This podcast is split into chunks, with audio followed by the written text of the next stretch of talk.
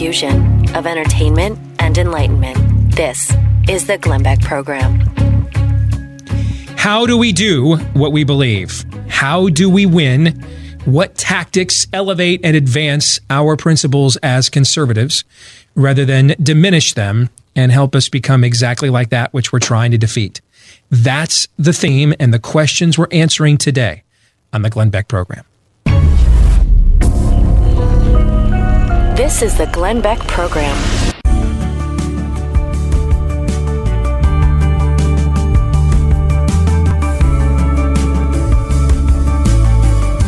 Back here on the Glenn Beck Program, my name is Steve Deace. I'm here with the crew of The Steve Deace Show, Todd Erzin and Aaron McIntyre, noon to 2 Eastern, each weekday, right after Glenn Beck here on Blaze TV, radio, and podcast. If you want to find out more about us, check out our channel on YouTube. You can also subscribe to the podcast on iTunes, Stitcher, Google Play. Just look up my name, D-E-A-C-E. You can also go to blazetv.com/Deace to watch us and all of the other great programming we do each day at Blaze TV, blazetv.com/Deace. So we spent an entire opening hour on the first of the 10 commandments of political warfare from my book, Rules for Patriots, which I wanted to write the antidote to Saul Alinsky's Rules for Radicals. How do we actually have principles that elevate those of us that believe in God-given rights rather than emulating the principles of a book dedicated to Lucifer? How do we do that? That's what these 10 commandments of political warfare are all about.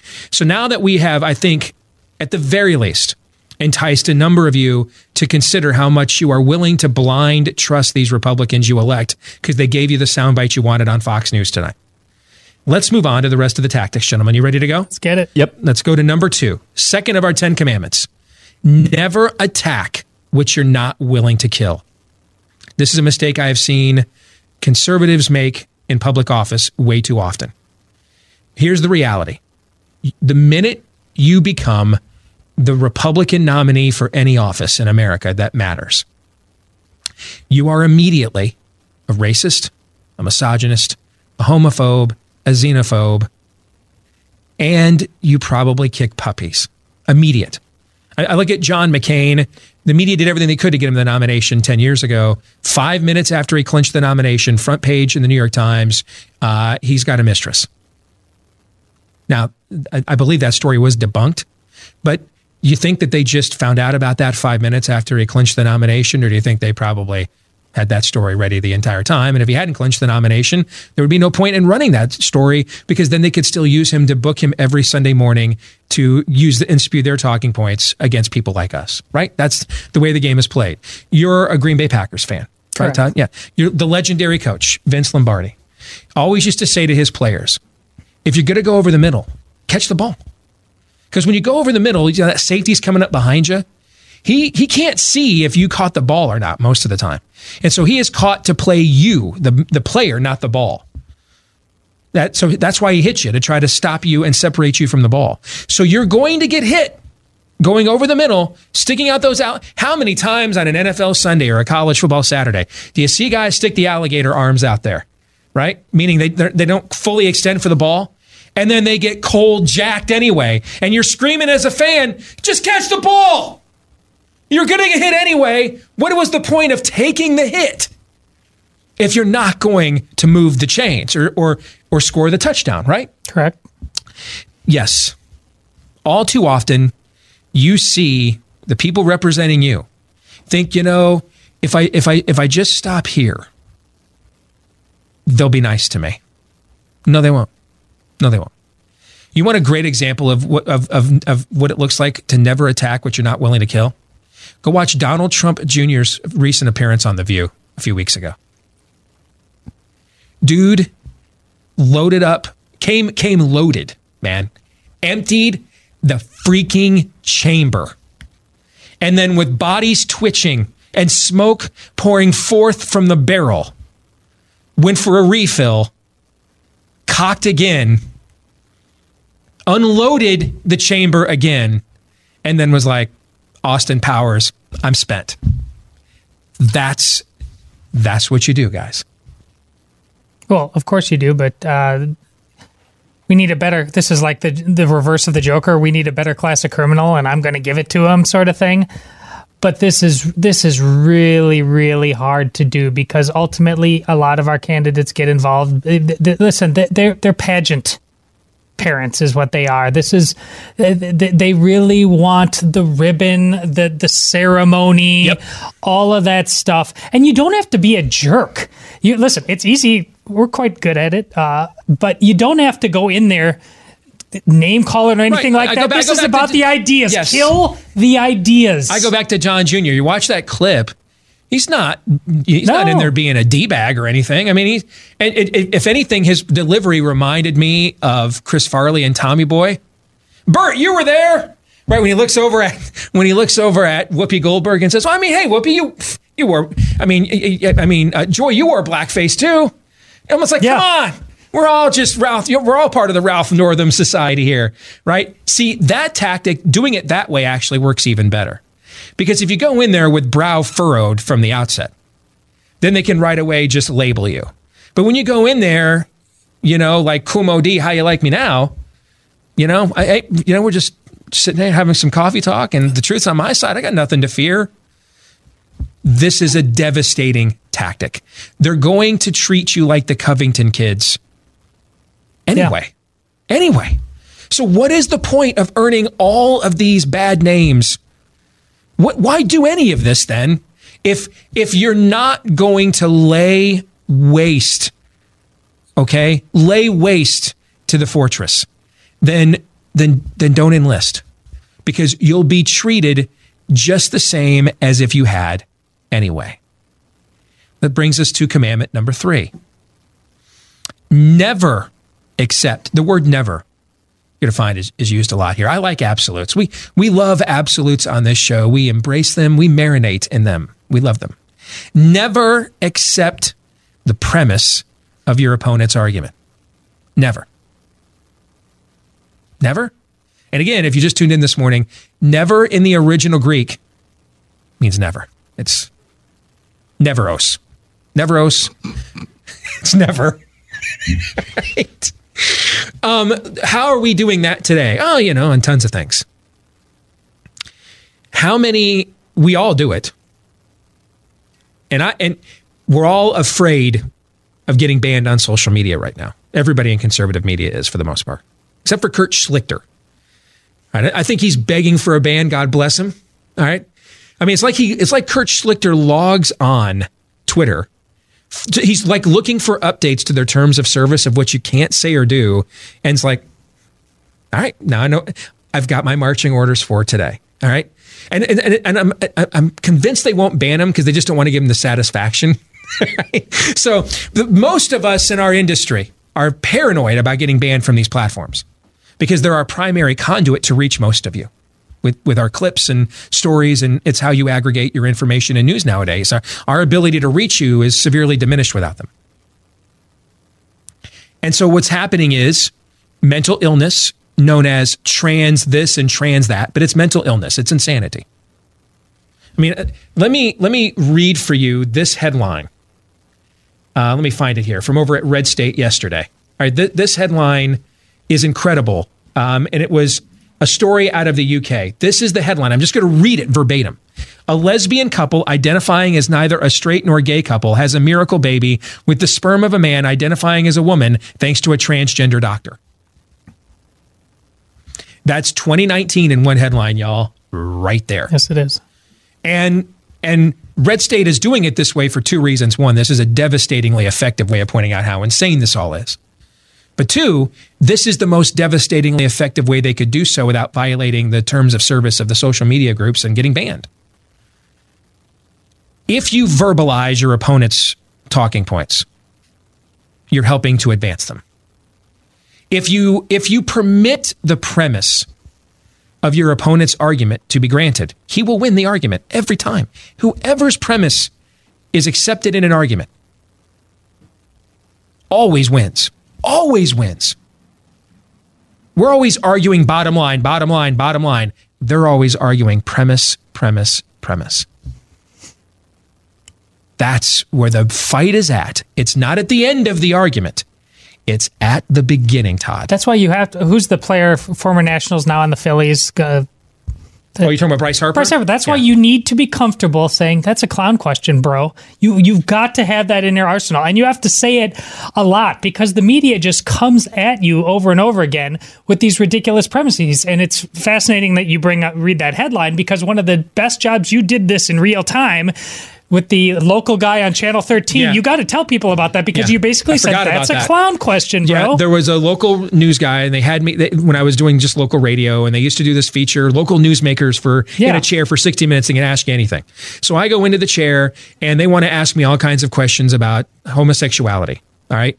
And he starts asking me questions like, do I think homosexuals should be allowed to openly serve in the military? And I said to him, I think all males and females who are able-bodied and can live by the Uniformed Code of Military Justice, if they wish to volunteer to serve their country, they ought to be able to. And then he asked me again, same question. I gave him the exact same answer. All males and females that can serve and can live by the Uniformed Code of Military Justice should be able to. And he's like, well, what about gays? I'm like, I only know of two forms of people, male and female. If you know of a third variation of the species, by all means, you should be in the chair. That's what I told him. You should be, let's switch spots. You're right. The newsmaker. You're breaking news. You're letting us know something science has not previously told us. I only know men and women. And then he said to me, he goes, well, do you have any family members who are gay? Because this was right after we had the election about throwing the judges out over gay marriage here in Iowa. And I looked at him and I said, well, I believe that I used their own talking point against them. I looked at them and said, well, I believe what someone does with another consenting adult in their own bedroom is none of my business. So I don't call up my family members and ask them, hey, did you have gay sex last night? And that's how the exchange ended right then and there. That's what you're talking about. December 31st, 2009. You would have probably been somewhere on the airwaves, or maybe not, because you were probably on break then. But around that time, you would have been somewhere saying, with the gay marriage debate, this would have been 5.5 years before Obergefell. With the gay marriage debate, what we're really debating here, and you would have correctly pointed out, is that there is no gender. Right. And, of course, you would have been told, oh, well, you're just making a slippery slope argument. This is just about love is love, and love is equal, and all of this. 10 years later, December 31st, it's that Red State headline. Because ultimately we're saying it's not natural for men to be attracted to women and women to be attracted to men, and that's how we perpetuate the species. That's really what you're saying, is those aren't God-given or nature-ordained instincts and desires and wants, and that's why we're going to justify no longer recognizing that and undoing them. So what you're really saying, if you take your argument to its logical premise, you're saying there's no gender. And I'd bring these people on, as you point out, they'd lose their minds. Yep. But now, what is the argument? What's been the number one cultural flashpoint we've had all year in 2019? The very gender argument they used to deny to people like me they really wanted to have all along. More here on the Glenn Beck Program in a moment.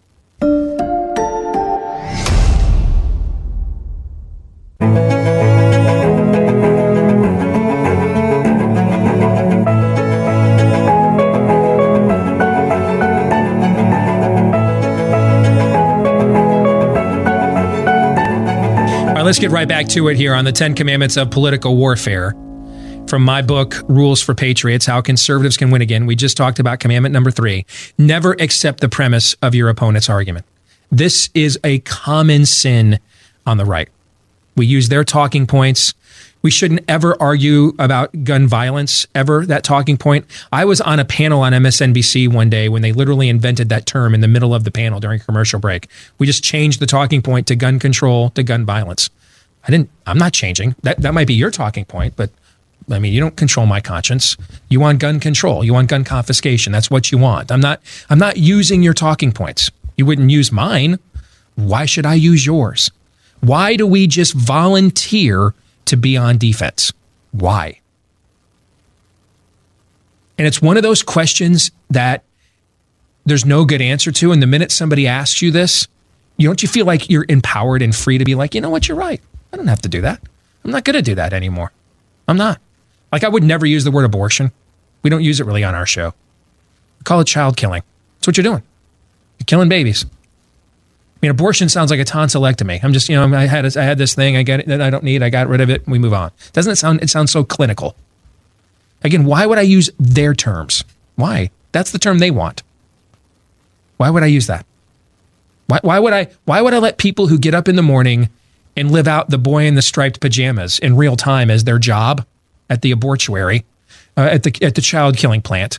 Well, one day a few years ago when Noah was sick and when he was little, I took his sisters down to see him. He was in the hospital with a bad virus for a couple of days and he needed IVs and stuff that we couldn't do at home. And I took his older sisters down to see him. They were still kind of young at the time too. And there used to be a Planned Parenthood right across the street from Mercy Hospital here in Des Moines. Irony of ironies. It's closed, like a lot of the clinics are closing nowadays. Praise God for that. And my daughters asked me, hey, what is that? My oldest, I think she was 11 maybe at the time. The youngest would have been like 7. I told them. I told them the truth. I didn't tell them it was an abortion clinic. I said, women go in there and have their babies killed because they don't want them. And they do that right across the street from the hospital. You know, the motto we have in our house is when you're old enough to ask the right questions, you're old enough to get the right answers. So I told them that. Why would I sanitize this on any level? So why do we? All the answers to that question are bad. Are we ready for commandment 4? Yes. Here's commandment number 4. Never, there's that word again, never surrender the moral high ground. Never. Ben Kenobi, Obi-Wan looks at Anakin Skywalker and says, "It's over, Anakin. I have the high ground." That was actually a pretty good impersonation. Didn't that almost sound like him a little bit? Yeah. No. I hate you. I thought it sounded pretty good. No. Hello there. No? Okay. Why give up the high ground on your argument? Let me give you an example in recent years of what this looks like. And then I'll let you guys chime in, okay? The Obamacare debate.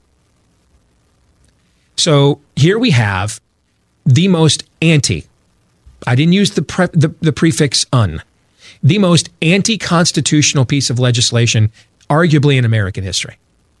Now, we can debate on the left and right, and people of good conscience can debate how far the general welfare clause should go, for example.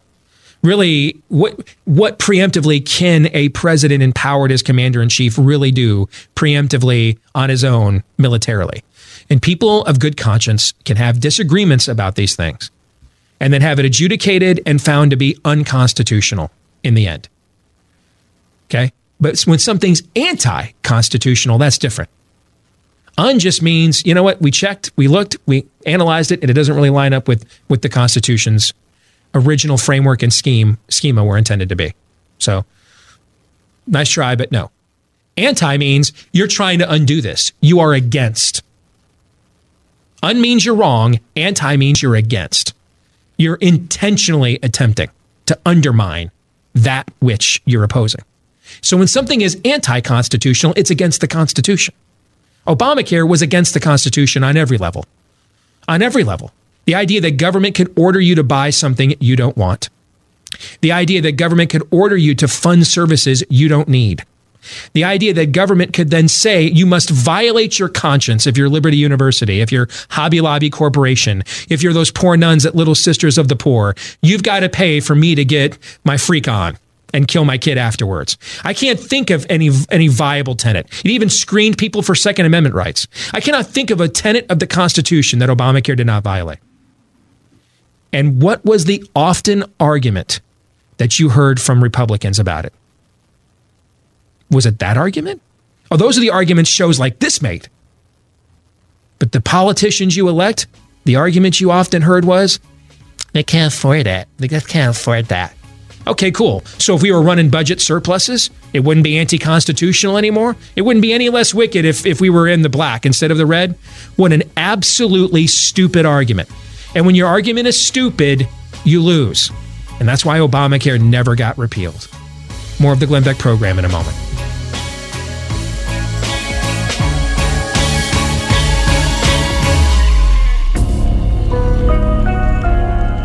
You're listening to Glenn Beck.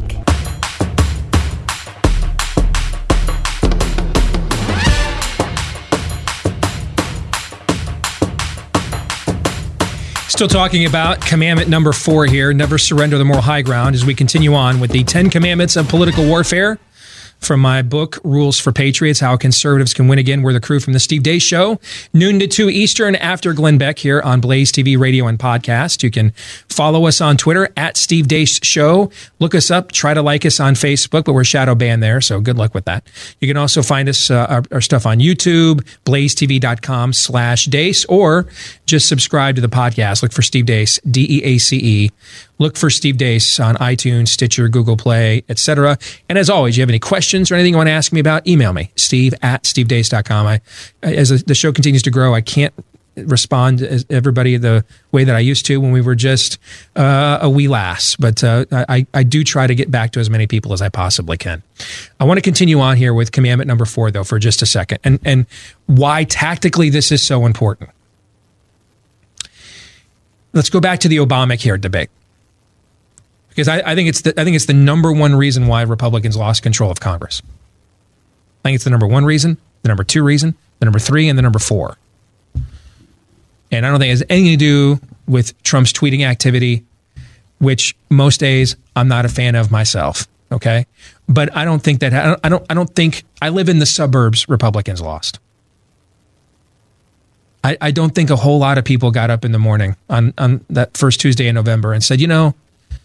Trump tweeted something I saw on TMZ in June, and that's why I'm voting for this Democrat. No, they didn't keep their promise. In the end, they didn't keep their promise to repeal Obamacare. You cannot promise something to the American people over 50 times and then not deliver it. George, read my lips, no new taxes. Herbert Walker Bush called. He agrees. Can't do that. Can't lay a marker down and then not go through with it. Can't do that. That's the red line for the American people. If you were a Republican in Congress, which debate would you rather have? The debate over whether this was the GOP consultant class talking point. It's a monstrosity we can't afford. So number one, you're making an argument based on fiduciary responsibility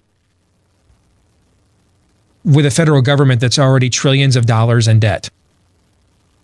To the average American who has a zero savings account right now and thinks we can just literally call up the Xerox machine at Fort Knox and print more money. You're saying the horse kind of left the barn on that one already? Yeah. When you're running trillion, when you've already done Medicare Part D, because we had to do that, you know, that compassionate conservatism thing in the George W. Bush years. So we already did Medicare Part D. We already did Race to the Top, No Child Left Behind. We already had to bail out Lehman Brothers, all right, and the bankers. You know, we had to suspend free market principles to save the free market. We had to do all of these things. By the way, do you know what the most unpopular piece of congressional legislation in the history of modern polling is? TARP was. TARP was the most unpopular piece of legislation ever. Ever. And Republicans signed on to it. The Republican presidential nominee was in first place in the Real Clear Politics polling average in September coming out of the convention, largely thanks to a Sarah Palin speech. He then suspends his campaign while in first place to save us from billionaires losing a few $1 billion or something. Wasn't that what something? We learned yesterday, you have to suspend free market principles, Steve, to save it. That, for some reason, okay? And then got destroyed just a couple of months later in the presidential election. He was never a factor after this. So you just went through a decade where you conditioned people that we can do all kinds of things. We can have endless war, right? The Iraq we allegedly freed is having its Benghazi moment as we speak right now, reportedly. The debt clock just ticks like a bomb behind us all. It's just background. It's like elevator music now. So as a That's my favorite music. Yeah. Yes. Everyone's hold music nowadays when you call is the debt clock music. Perfect. That's a Clockwork Orange come to life, indeed. But you've conditioned people that that you can grow government anytime you want. And now suddenly the other side's arguing single moms can't get health care and you hate kids. And so after let's do endless war in Iraq, Let's do endless mall copping in Afghanistan because, you know, those last remaining Taliban interlopers riding their horses like the resistance on the shell of the Star Destroyers and Rise of Skywalker are quite the menacing threat to the 101st Airborne. Yes. Yes. Keep doing all of these things. Trillions and trillions and trillions. More for America last. But guys, when it comes to single moms and their health care, we can't afford that. We're broke here. Is it any wonder why that dog didn't hunt? And people are like, listen, I'm SMRT smart. I went to public school. But I got to believe if we've got money for my son to follow in my footsteps, I fought in Afghanistan. And now my kid's going. We got money for that. But we don't have money for single moms to have their health care. I might need a better argument. Well, and these Republicans will turn around and they say, well, the press, and that's just a lying argument. And yeah, because progressivism, the whole thing is a lie. They're always lying. Yep. You don't get to suddenly pull out and play victim status because they spun one on you. The entire thing is a canard. Yes. You can't exchange a canard with a canard. You know, I've probably been on MSNBC and CNN over 50 some odd times in my career. I know this. I've been on live on the set. I don't have to accept their talking points. I don't have to accept the premise of their arguments. I don't have to give up the high ground on my position. I don't have to do that. And neither do any of you Republican politicians. You choose to do it. You could have gone on with Soledad. Is she even on anymore? Because I don't watch any of these shows. I don't even know who's on. She's like one of the angriest, craziest people on Twitter, and that's saying something. Has she gone to the Alyssa Milano? Don't mess with me, I'm premenopausal. She played that card. Have you ever seen her and Alyssa Milano in the same place? Space? Yes. Glasses on, glasses off. Soledad O'Brien with the glasses on, Alyssa Milano with the glasses off, right? Like Clark Kent and Superman. So you don't have to. They don't like hand you a script and, hey, Troubadour, play this tune. You can just, I don't know, blow it up and say what you think. What's the point of that free speech thing if you're not going to use it, right? This really, I got to get this. Since we're on this show, I mentioned this last month, the last season of season 2 of Yellowstone. This is my mantra and it needs to be yours. But the last episode, it's these warring factions and the side, the family that you're following is fighting back and it gets the final win. But and it's two people talking, and one is dying. The bad guy is dying, and the good guy, the family that you're following, says, "Did you really not think we wouldn't fight back?" And the guy who's dying just kind of laughs as he's dying, and he says, "No one ever fights back, man." That's everything yep. Steve is talking about in this point and the last point and the last point, which is why he says never. Never, because if you think you have high ground and you won't fight for it, it was never your high ground to begin with. Like on the issue of life, if we really believe it's a life, then why would we spend our? I tell you what, if you do a little song, do a little dance, and you wear white after Labor Day, and it's 3 minutes after midnight on a Thursday, And you saw black cats. Yeah, and you're working pinup, buckwheat, and all the wrong places, and I'm Gumby, damn it. Then you can kill your kid. Why would we do legislation like that? The heartbeat bills and stuff we're seeing around the country nowadays, why weren't we doing these 40 years ago?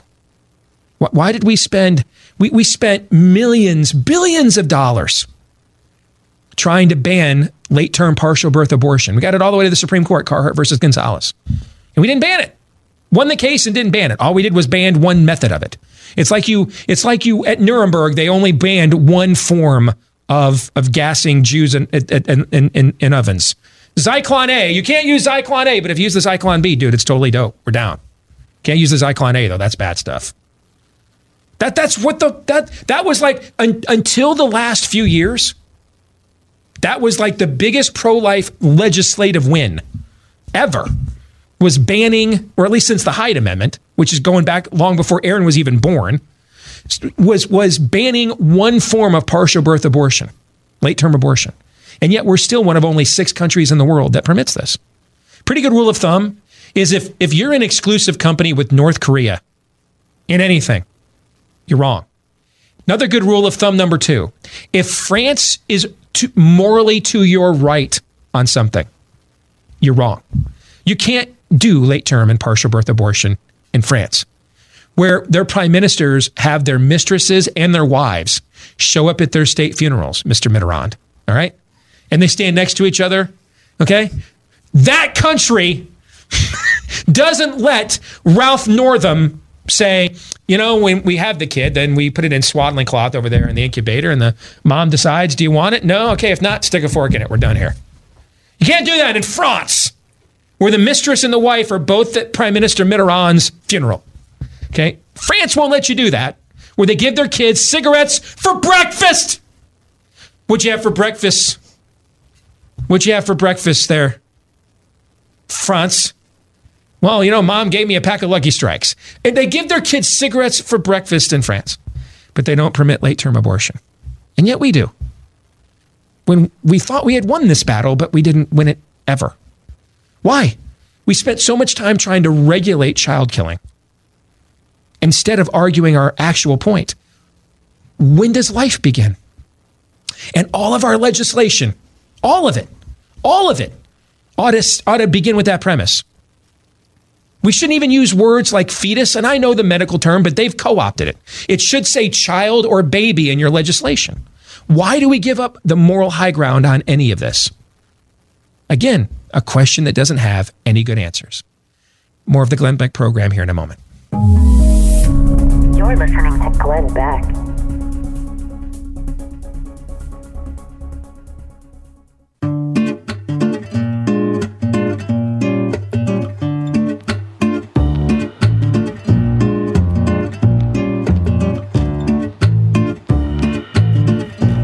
All right, let's get to commandment number 5 here in our 10 commandments of political warfare on the Glenn Beck Program. Reverse the premise of your opponent's argument and use it against him. One of the greatest, technicians ever at this was Ronald Reagan. And a couple of the most famous examples I can think of off the top of my head. Early in his presidency, the country is mired in a deep recession coming out of the Carter years. Still a big debate about whether his tax cuts are going to work or not. We hadn't seen really a mass across the board tax cut since JFK in the 60s. And Keynesian economics reigned supreme at this point in time. And so Reagan's unpopular and the economy's not doing well. It just fired the air traffic controllers. So a lot of unions, I think the Teamsters endorsed Reagan in 80, I believe, thought that, you know, he might be better for the everyday working man than we saw in the Carter years. We had to invent the term misery index to accurately describe what the economy was like. And he's standing there doing a briefing, a nationwide press briefing, there in the White House. And Sam Donaldson starts to try to corner the ABC's longtime chief White House reporter of yesteryear, tries to corner the president and says, Mr. President, you have stood here today and blamed everybody other than yourself for the state of the economy. You've blamed the Democrats in Congress. You've blamed, a lack of patience for your policies. You blame Democratic governors and their policies in their Midwestern states. You have blamed everybody other than yourself, sir. You are the president. Do you share no blame for how people are suffering right now? And without skipping a beat, Ronald Reagan looks at him and says, well, Sam, you're right. For many years, I was a Democrat, so I do share some of the blame as well. That's a mic drop. One of the most famous clips of his presidency is in the first debate against Walter Mondale in 1984 for his reelect. Reagan did not perform well. And it looked like he was going to cruise to reelection. Now suddenly, like, maybe this guy's too old to be president. First question he gets in the second debate is about that performance. And is he too old to be president? How would he reassure the American people? And he cocks his head and he looks over at Walter Mondale and says, well, I want to assure the American people I'm not going to stoop to the level of using my opponent's relative youth and inexperience against him in this race. And even Walter Mondale laughed at that. That's how you reverse the premise of your opponent's argument and use it against them. One of the things you'll often see me say when somebody crazy on the left makes a point, calling somebody that we like names, I'll often respond with, you know, when it comes to blank, you're certainly the subject matter expert here. So I may have to rethink my opinion on this topic because everybody knows you've got this one down in spades, bro. Okay? Don't hang them from hoist them from their own petard, as Shakespeare used to say. That is a devastating tactic in argumentation, in the arena of ideas, particularly when it's done with humor or winsomeness. Don't accept their premise, but now let's go a step further. Reverse it and use it against them. We'll have more on that here when we come back. Hour 3 of the Glenn Beck Program is next.